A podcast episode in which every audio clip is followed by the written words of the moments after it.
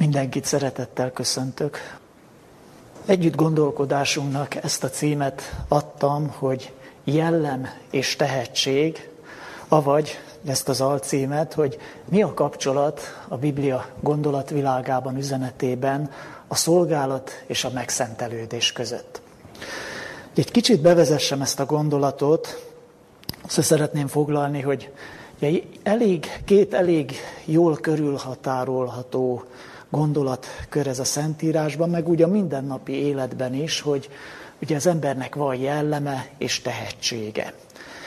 A Bibliában a jellem témaköréhez tartozik például a Szentlélek gyümölcsei kifejezés, ugye az életszentség, a megszentelődés, a gyakorlati igazságnak az elérése, a tehetség kérdésköréhez pedig ugye a léleknek az ajándékai, a karizmák, ezt a szót is még a köznapi nyelvhasználat során is találkozunk vele, és a szolgálat fogalma vagy témaköre az, ami még ide kapcsolódik.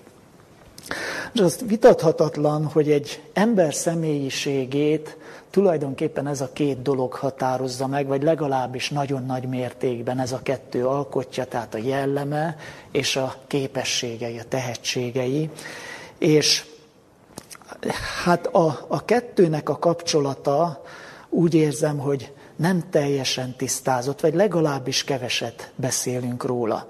Pedig az Istennek a megváltói műve is tulajdonképpen így összegezhető, és ezzel a két fogalomkörrel szeretném összegezni, hogy önmagunkra nézve a megszentelődés a cél, a mások irányába pedig a szolgálat, vagyis a tehetségünk, a képességeinek a kibontakoztatása.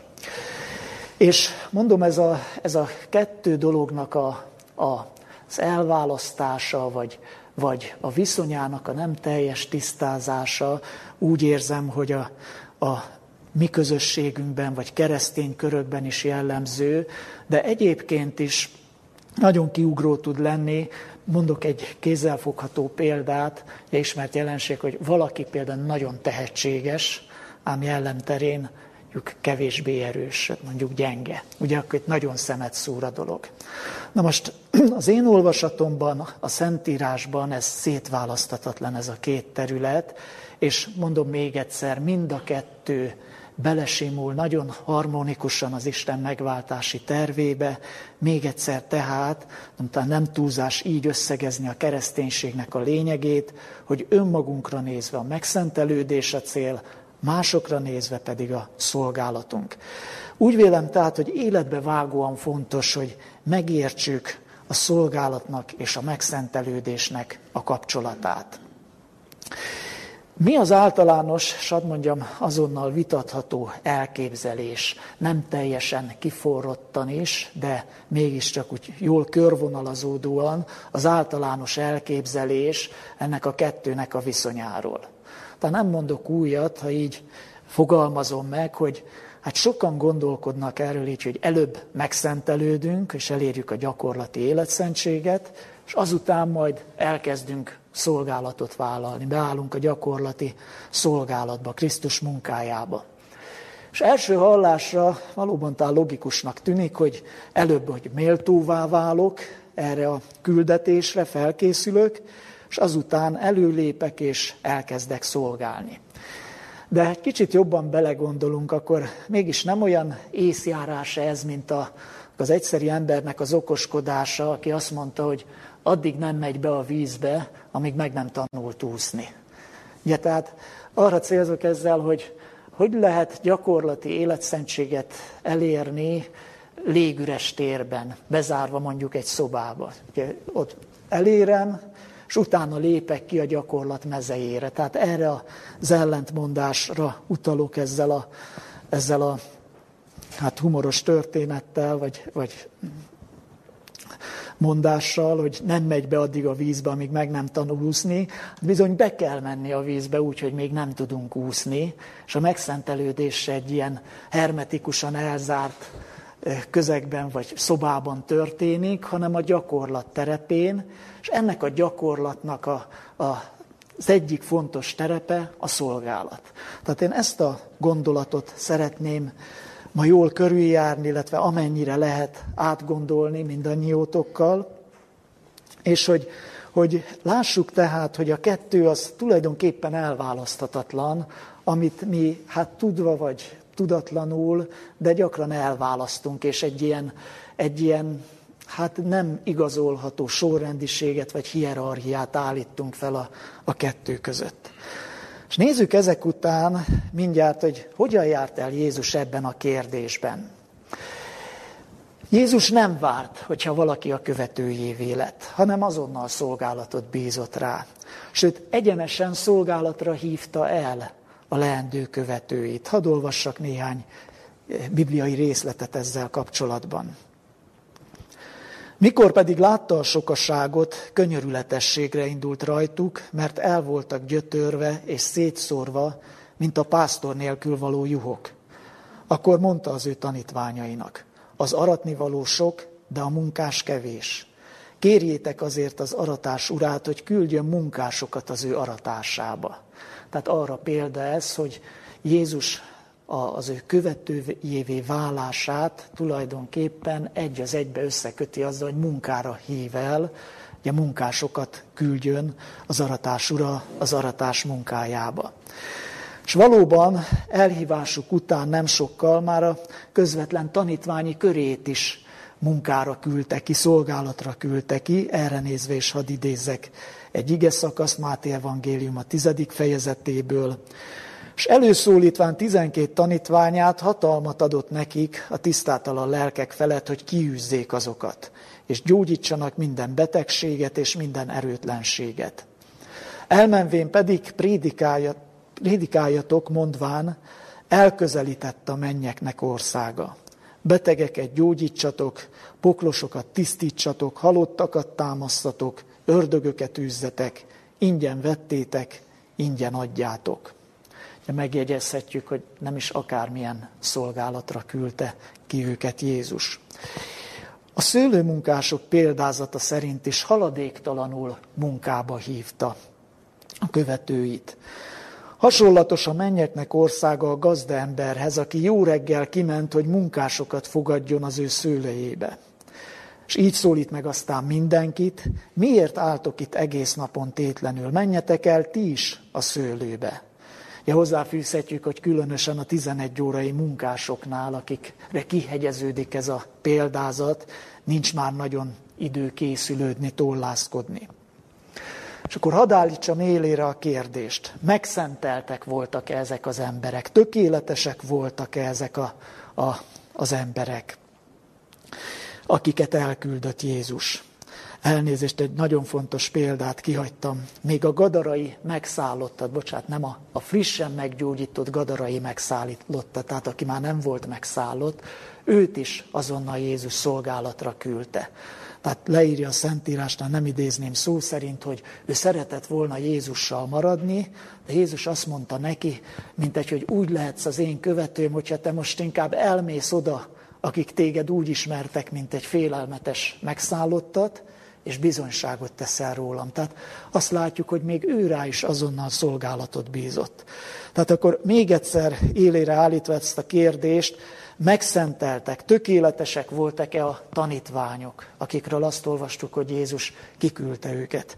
Tökéletes ember lett a gadarai megszállott. A szőlőmunkások akár a példázatban. Hát távolról sem. Távolról sem, a leghatározottabban mondhatjuk, mert számos botlást, hibát, sőt tévegést és bűnt jegyez még fel róluk a Szentírás, már azokról a szereplőkről, akik a későbbiekben is előkerülnek a Biblia lapjain, mindenek előtt a tanítványokról. Tehát azt olvassuk róluk, hogy igencsak gyarló, esendő emberek voltak ekkor még, sőt a későbbiekben is, és követtek el hibákat, tévedéseket, sőt bűnöket is. De vajon nem éppen a szolgálat közbeni nehézségek, a kudarcok azok, amik figyelmeztették őket a hiányosságaikra, a gyengeségeikre, a, az esendőségükre. És nem ezek a nehézségek, amikkel a szolgálat során találkoztak, sarkalták őket arra, hogy változzanak, hogy fejlődjenek, hogy megszentelődjenek. Akár arra is, hogy könyörögjenek és bőjtöljenek. Azonban itt mindjárt hozzá kell, kell tennem, hogy a szolgálat közben azért nem csak nehézségek, meg kudarcok adottak távolról sem, hanem öröm is érte őket. Jó értelemben mondott siker is a tapasztalatuk része volt. Erre nézve is hadd olvassak egy ige szakaszt. Visszatért pedig a 70 tanítvány örömmel. Ez külön is aláhúzna, hogy örömmel tért vissza a kiküldetésből, a szolgálatból, mondván, Uram, még az ördögök is engednek nekünk a te neved által.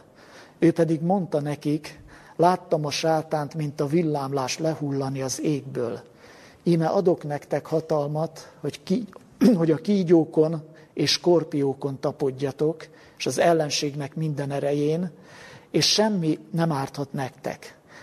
Nagyon fontos, ami most jön, de ne azon örüljetek, hogy a lelkek nektek engednek, hanem inkább azon örüljetek, hogy ti neveitek fel vannak írva a mennyben.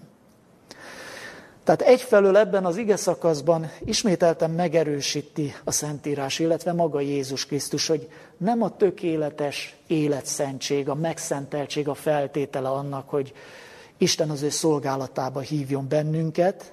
Másrészt az is megerősítés nyer itt, hogy mi is a feltétele akkor ennek a szolgálatra kiküldésnek?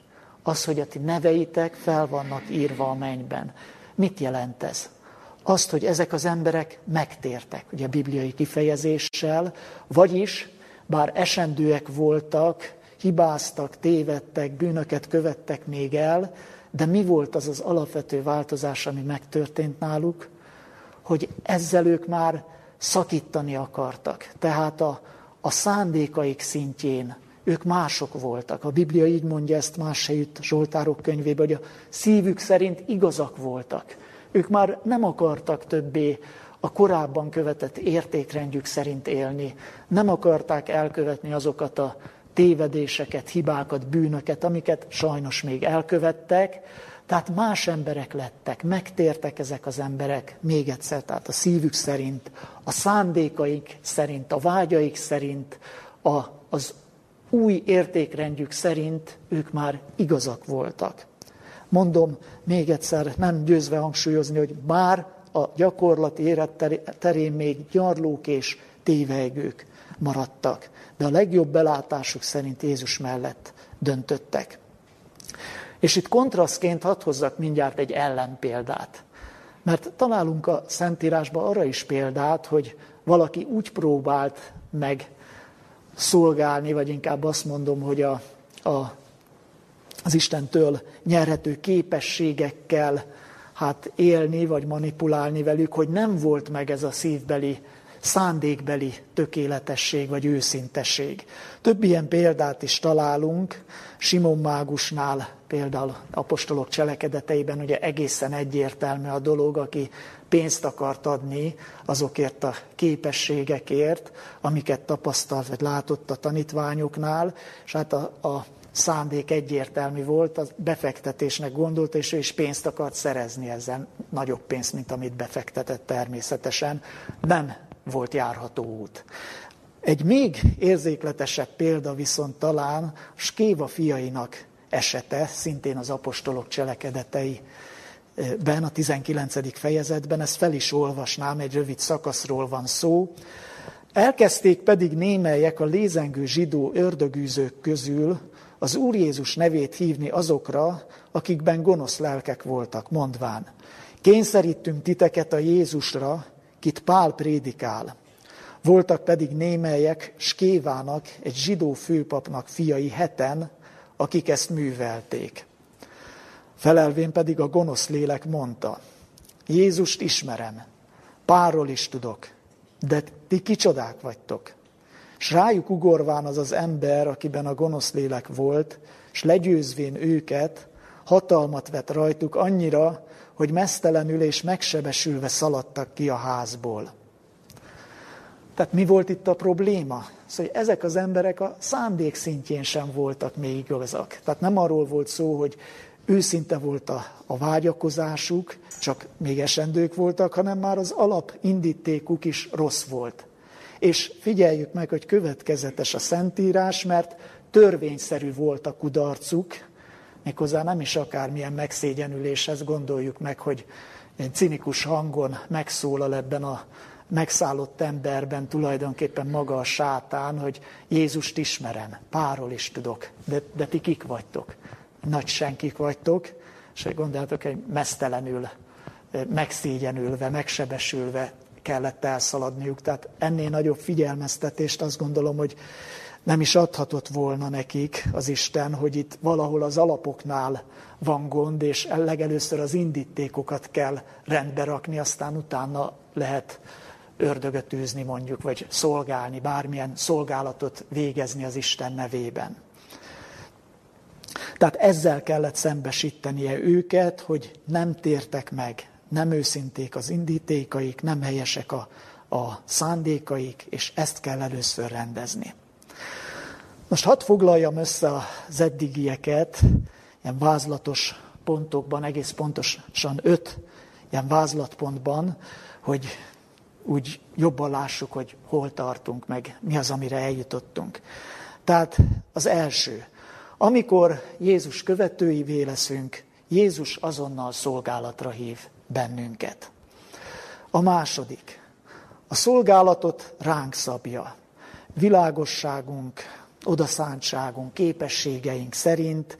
Kezdetben nyilván egyszerűbb szolgálatot, például erre nézve határozott felhívást is olvasunk a Szentírásban, hogy püspök, azaz felvigyázó vagy vezető ne legyen új ember, olvassuk tehát a Timóteushoz írt első levélben, de hivatkozhatnék akár Elizeus példájára is, ugye, aki egy nagyon egyszerű szolgálattal kezdte az, ő profétai pályafutását, ami aztán hallatlan magasságokba ívelt, ő vizet öntött a mesterének, illésnek a kezére. Ez volt az ő szolgálatának a kezdete.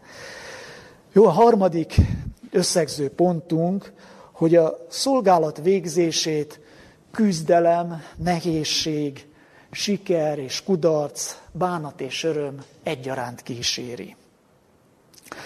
A negyedik pontunk a másokért végzett szolgálat visszahat mi ránk. A küzdelem, a nehézség, a siker, a kudarc, a bánat, az öröm, az visszahat mi ránk is, és formál bennünket természetesen.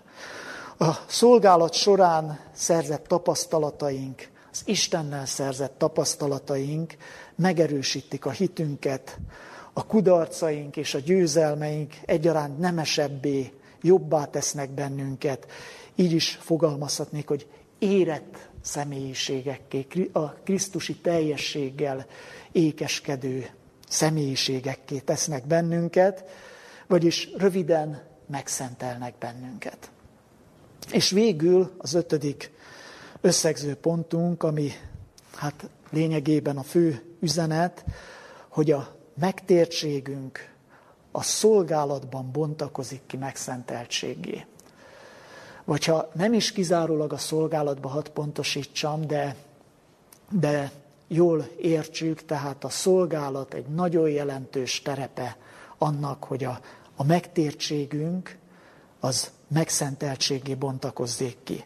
Más szavakkal elmondva ugyanezt, a szívünk igaz volta, a szolgálatban bontakozik ki igazságos cselekedetekké. Tehát figyeljük meg, egy elvont igazság, az emberi szív igaz volta, egy gyakorlati szinten értelmezhető igazsággá, igazságos cselekedetekké, nagyon nagy részben, tehát a szolgálatban bontakozik ki bibliai kifejezésekkel folytatom, de ugyanezt mondom. A tulajdonított igazság, vagyis hogy az Isten, amikor megtér valaki, a követőjévé lesz Jézusnak, tulajdonítja neki az igazságot, tehát ez a tulajdonított igazság a szolgálatban bontakozik ki részesített igazságát. Tehát, hogy ő valóban is, valóban isteni természet részesévé lesz. És a szándékaink, az indítékaink, a vágyaink szintjén már igazak vagyunk, ez tehát a szolgálatban is, vagy nagy részben a szolgálatban bontakozik ki gyakorlati igazsággá, és életszentségjé. Nagyon sarkosan fogalmazva vagy összegezve mindazt, a szolgálat tulajdonképpen egyfajta küzdőtér, egyfajta gyakorlópálya, ha úgy tetszik, vagy ilyen ma, tehát jobban értett vagy használt fogalmat idézve, ez a tréningpálya a saját megszentelődésünk számára. Miközben természetesen a szolgálatunk által elér az Isten kegyelme másokat is. Tehát egy ilyen oda-vissza működő és ható dolog, mondhatnám kétszeres haszna van, mert másokat elér a szolgálatunk által az Isten, mások megismerik a jó Istent a szolgálatunk révén, és ez miránk is visszahat, miközben végezzük, és mi magunk is más emberekké leszünk a végzése közben. Ellen White néhány gondolatát hadd idézzem itt fel, amiről úgy látom, hogy nagyon masszívan alátámasztja az eddig elmondottakat. A prédikátorok tanítsák meg a gyülekezeti tagokat, hogy terhet kell hordozniuk, ha lelkileg növekedni akarnak, azt az Úr által rájuk helyezett terhet, hogy lelkeket vezessenek az igazsághoz. Most persze itt azonnal hozzá kell tennem, hogy nehogy félreértés legyen, és ezt az egész igehirdetése mondom, nem arról van szó, hogy a, a szolgálat abba merül neki, hogy mindenki prédikátor lesz mondjuk, hanem valamilyen módon ezerféle módja van, de mégis az ő megnyilatkozásain keresztül, akár szavak nélküli megnyilatkozásain keresztül is, aki ezt látja, tapasztalja, az Istennel találkozik. Jó, tehát azért mondom, hogy nem feltétlenül kell mindenkinek kiállnia, van, aki tudom, szorong tőle, rettek tőle, ezerféle szolgálat van, és, és mindenki megtalálhatja ebben, és meg is kell találnia a, a rászabott szolgálatot. De néhány további gondolatot is hadd idézzek.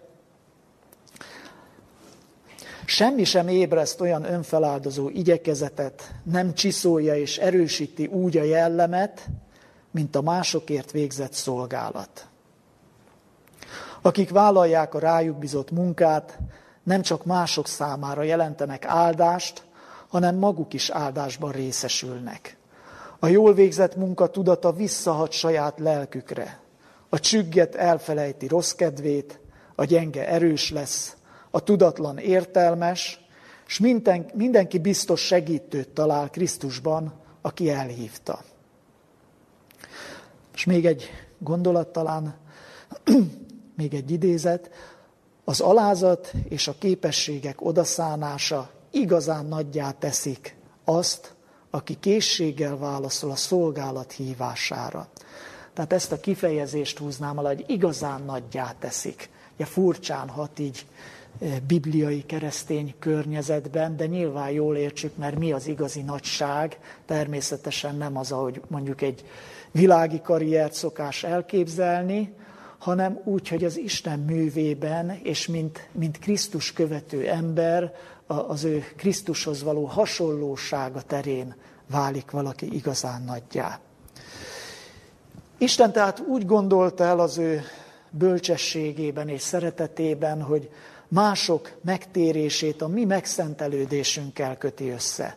Miként emlékezzünk vissza arra, hogy mi magunk is, amikor először hallottunk, vagy akár több egyszer a, a jó Istenről, ez úgy történhetett meg, hogy mások szolgálatot végeztek mi felénk. Tehát mi hozzánk is mások szolgálata által jutott el az Isten ismerete, az örömhír. És tehát ez Istennek a bölcs és szeretetteljes terve, hogy így összeköti a kettőt, és ilyen módon, és itt szeretnék hát visszajutalni arra a, az egészségtelen különválasztására ennek a két területnek, amit hát legalábbis én tapasztalni vélek, tehát ilyen módon a megszentelődés az ne egy ilyen lilaköd legyen, egy ilyen, egy ilyen gyakorlatilag megfoghatatlan elméleti valami, hanem ne állandó légvár építgetés legyen, örökös elméleti hitvallás csupán, és, és a, az elméleti alapoknak a lerakosgatása, hogy olvassuk ugye a zsidókhoz írt levél 6. fejezetében, Tehát ne az elméleti alapok örökös lerakosgatása legyen, hanem valóban Isten hatalma és ereje, aminek az a végeredménye, az a kimenete, hogy így mondjam, hogy ott van egy ember, aki nem csak hitvallást tud mondani, hanem tényleg egy, egy megváltozott ember, egy, egy az életében másképp cselekvő ember, másképp viselkedő ember, mint ahogy a korábbi önmaga cselekedett és élte az életét. Hogy ne legyünk olyanok, és akkor megint egy idézet, mint akik mindenkor tanulnak, de az igazság megismerésére soha el nem jutnak, ugye 2 Timóteus 3.7, hanem mi is elmondhassuk, ugye Pál apostol után, hogy ama nemes harcot megharcoltam, futásomat elvégeztem, ismerjük fel ebben a kifejezésben megint a szolgálatot, tehát elvégeztem futásomat, vagyis elvégeztem a szolgálatomat, a hitet megtartottam. Végezetre eltétetett nekem az igazság koronája, melyet megad nekem az Úr a manapon. Nagyon szorosan ide kapcsolódnak, legalábbis én úgy látom, Jakab apostol igéi a hit és a cselekedetek viszonyáról. Most természetesen nem azt mondom, hogy tökéletes, hogy szóval minden szempontból meghúzható ez a párhuzam a szolgálat és a megszentelődéssel, tehát a hit és a cselekedetek viszonya kapcsán, de mégiscsak úgy látom, hogy szoros rokonság áll fenn, szoros hasonlóság ez a két kapcsolat között, ez a két fogalomkör között, tehát a hit és a cselekedetek, illetve a, a megszentelődés, a megigazulás és a szolgálat. És ezért szeretném, hogyha kitekintenénk egy rövid ránézés erejéig, hogy hogyan ír erről Jakab apostol. Ugye ezt olvassuk a levelének második fejezetében, hogy a hit is, ha cselekedetei nincsenek, meghalt önmagában.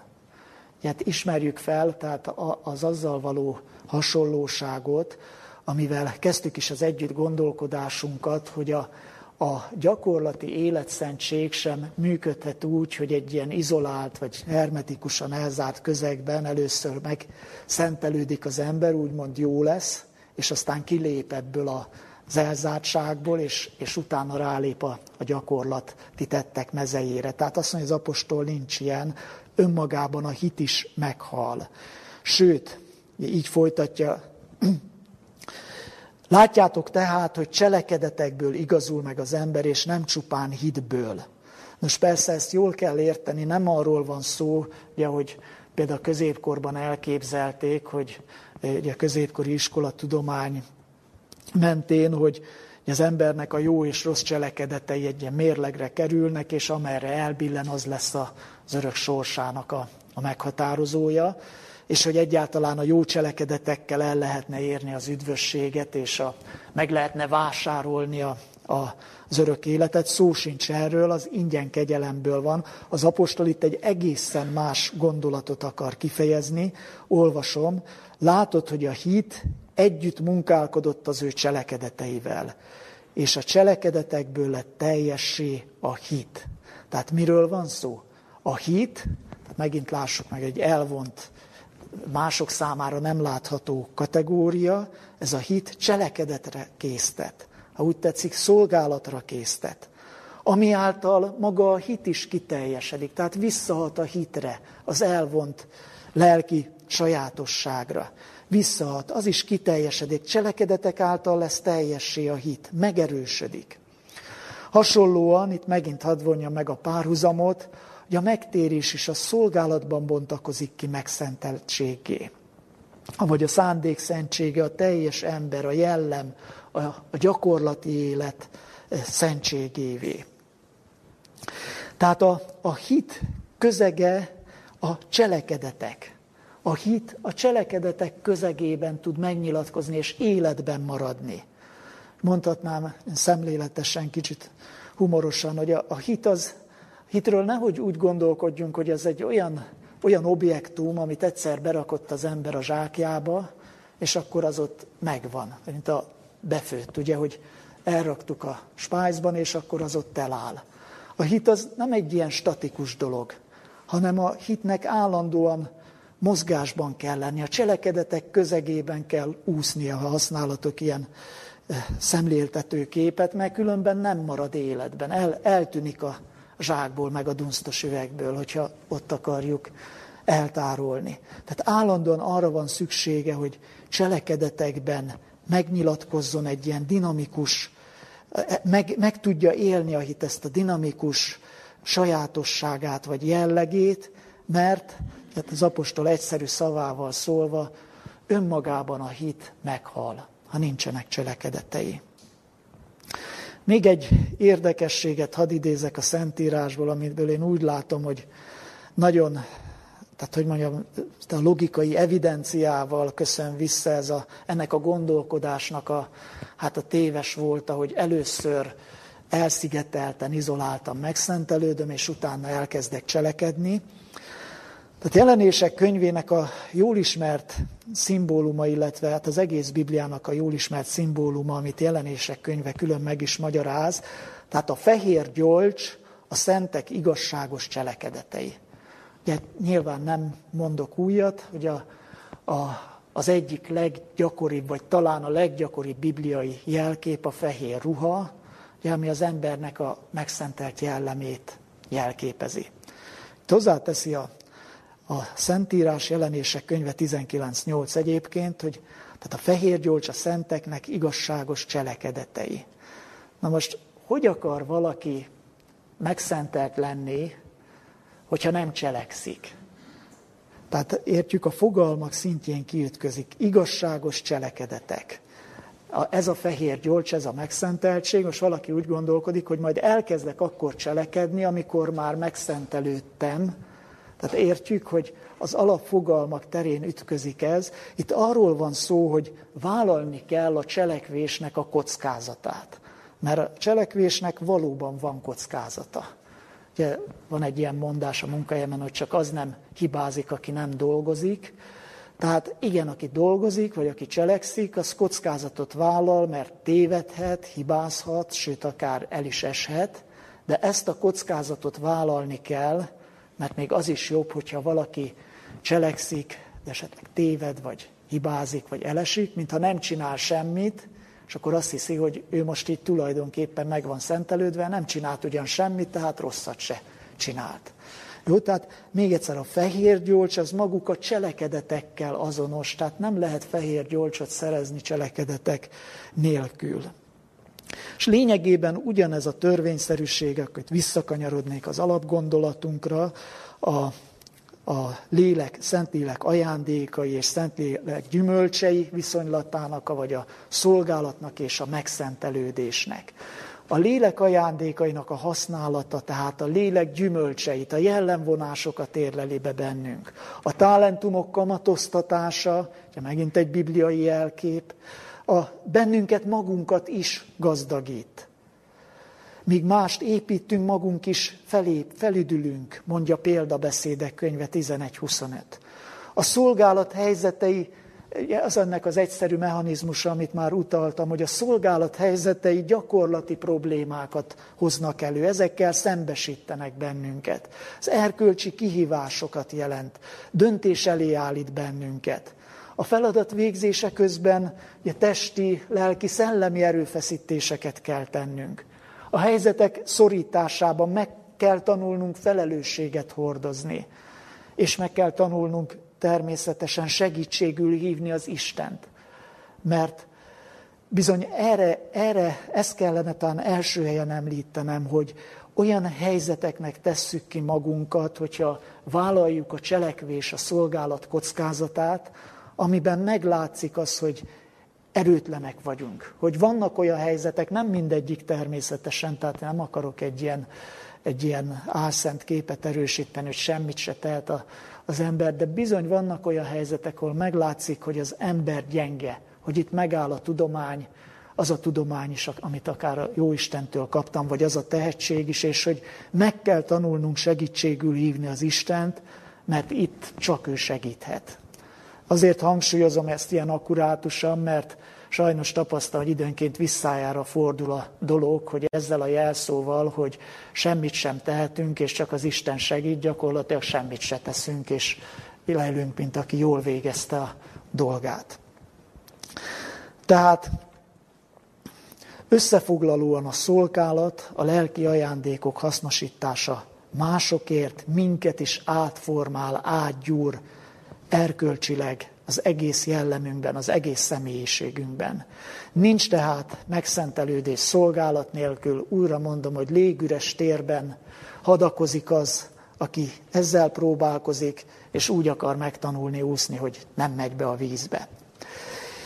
Befejezéshez közeledve egy érdekes ellentmondásra had hívjam még fel a figyelmeteket, legalábbis amit én ellentmondásként ismerek fel, vagy azonosítok, és úgy látom, hogy, hogy nagyon sokakat jellemez. Nem is feltétlenül csak a mi közösségünkben, hanem talán más közösségekben is.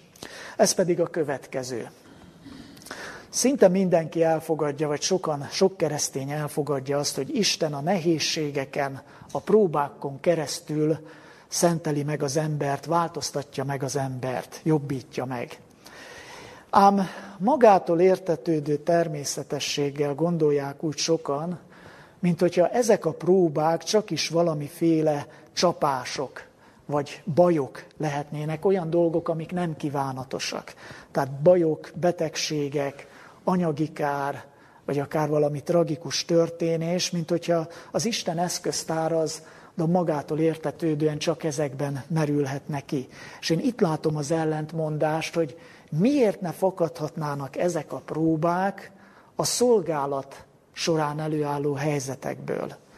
Tehát miért ne alakíthatna Isten bennünket a feladatok végzésének a nehézségei során? Miért gondoljuk azt, vagy gondolják azt sokan, hogy Istennek csak ostora van, és nincsen igája? Nagyon is, hogy van igája, annyira, hogy Jézus egyenesen a szolgálat igájáról beszél, megint csak világosan összekapcsolva a megszentelődéssel.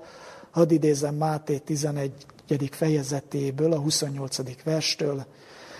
Jézus mondja tehát, jöjjetek én hozzám mindnyájan, akik megfáradtatok és megterheltettetek, és én megnyugoszlak titeket. Vegyétek föl magatokra az én igámat, és tanuljátok meg tőlem, hogy, hogy én szelíd és alázatos szívű vagyok, és nyugalmat találtok a ti lelkeiteknek. Mert az én igám gyönyörűséges, és az én terhem könnyű.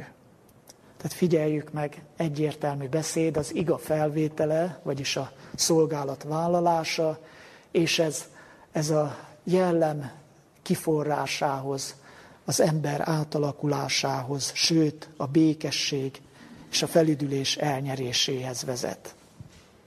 És akkor visszakérdeznék, hogyha érthető ez az ellentmondás, amire itt próbálok rávilágítani, hogy nem lehetséges, hogy Istennek éppen azért kell sokakat csapásokkal megkeresnie, tehát olyan dolgokkal, amik nem kívánatosak. Mert egy józan ember nem mondja azt, hogy kívánatos, hogy valami baj érjen, vagy tragédia, vagy betegség, vagy ilyesmi érjen, de nem lehetséges, tehát, hogy éppen azért kell Istennek ilyenekkel megkeresni az embert, mert önként nem lép ki ezeknek a, ezekre a helyzetek, nem, nem megy elébe ezeknek a helyzeteknek, tehát a próbahelyzeteknek, önként nem teszi ki magát ezeknek azáltal, hogy vállalja a szolgálatot, és Istennek hát nem marad más eszköze, mint hogy így piszkáljon ki a csigaházunkból bennünket, hogy hát bizony akkor bejönnek ezek a nem kívánatos dolgok.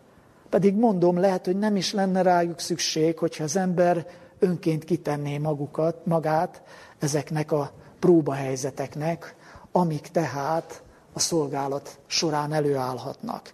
És egész egyszerűen ez lenne a jelszava, vagy a jelmondata, hogy cselekszem, vállalva a tévedés, a hiba, a kudarc kockázatát, lehetőségét, hogyha jól sikerül a cselekvésem, akkor hála Istennek, ha pedig nem jól sikerül, akkor tanulok belőle, és legközelebb már másképp vagy finomítok a dolgon. Mi az én szolgálatom az Isten művében? milyen talentumot, milyen tehetséget kaptam Istentől. Úgy vélem, hogy mindezeknek az igéknek, bibliai kijelentéseknek a fényében a legfontosabb kérdésekké kell, hogy előlépjenek tehát az életünkben. Mondom még egyszer, visszautalva a kezdő gondolatunkra, hogyha talán na, a másodrendűnek véltük ezt a kérdéskört, tehát a, a, a lelki ajándékok, a szolgálat, a tehetség, a munka kérdéskörét másodlendűnek véltük, és, és felállítottuk ezt a, ezt a nem igazolható sorrendiséget vagy hierarchiát a megszentelődéssel és az életszentséggel, akkor úgy gondolom, hogy sürgősen tisztázni kell ezt magunkban. Én sokáig nem értettem például, hogy miért olyan szigorú a talentumát elásó szolgának a, az ítélete.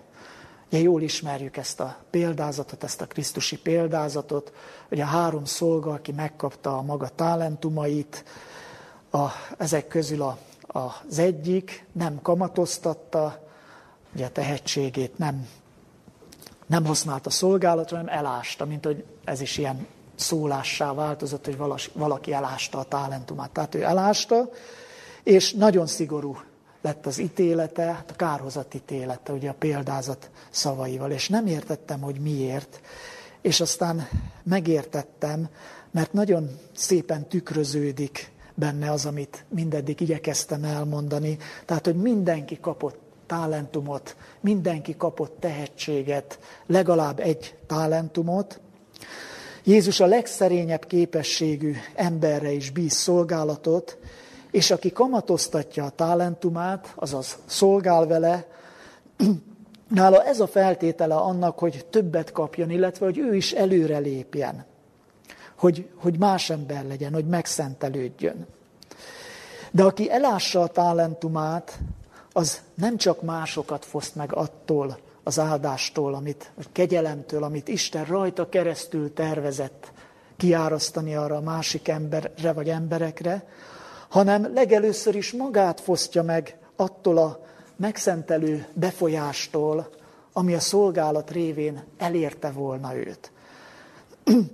Megfosztja magát az Istennel szerzett tapasztalatoktól, és emlékezzünk, hogy hogyan vélekedett ez a szolga arról az úrról, akitől a talentumot kapta. Ugye kemény, igazságtalan, kegyetlen embernek ismerte.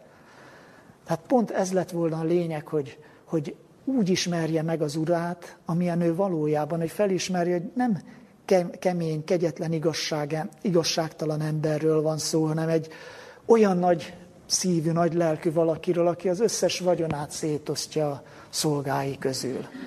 És ez is érdekes lenne, ha úgy feltárulnának a, a, az emberi gondolatok, vagy az emberi lelkek, mint hogy nem tárulnak fel, de hogy ugye az Istent dicsérik sokan, meg hát szép hitvallásokat, trillákat mondanak róla, de hogy a lelkük mélyén vajon nem kemény és kegyetlen valakinek gondolják, és mondom még egyszer, hogy ne essünk ennek a szolgának a rettenetes tévedésébe, tehát, hogy ne csak egy hitvallás legyen, hogy az Úr szeret, meg jó, meg igazságos, meg mit tudom, milyen szépeket szoktunk róla mondani, hanem tényleg úgy ismerjük meg, mint egy igazságos, szeretetteljes valakit.